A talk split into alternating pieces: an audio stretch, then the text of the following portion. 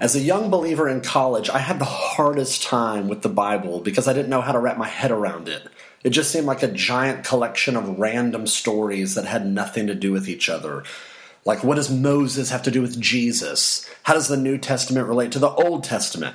Is there any way to understand the Bible as a whole, or is it just a collection of random stories? Well, I now think that the Bible is best understood as a story one big overarching story that can be understood in four chapters. Chapter 1.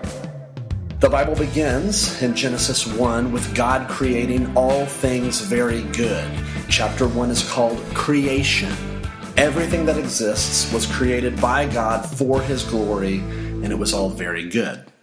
But in chapter 2, things quickly turn south. In Genesis 3, humanity rebels against their Maker, and as a result of severing their relationship with God, it was a world that's now plagued by thorns and shame, pain and suffering and death. And I hear some form of this statement all the time from people. I can't believe in a God that made a world with AIDS and hurricanes and physical deformities and so on.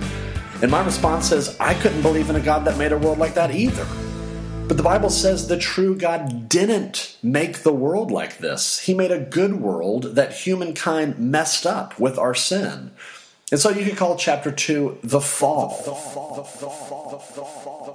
We now live in a world that is not the way it's supposed to be. Chapter 3 is called redemption. What does God do about the estate of sin and misery of the world? He sends a Redeemer.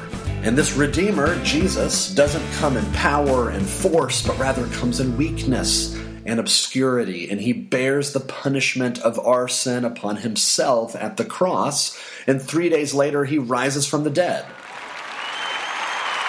And Jesus' bodily resurrection is like a movie trailer of what is to come in the world. God is going to raise all of those in Christ to new life, but not just them, He's going to renew all of creation in like manner.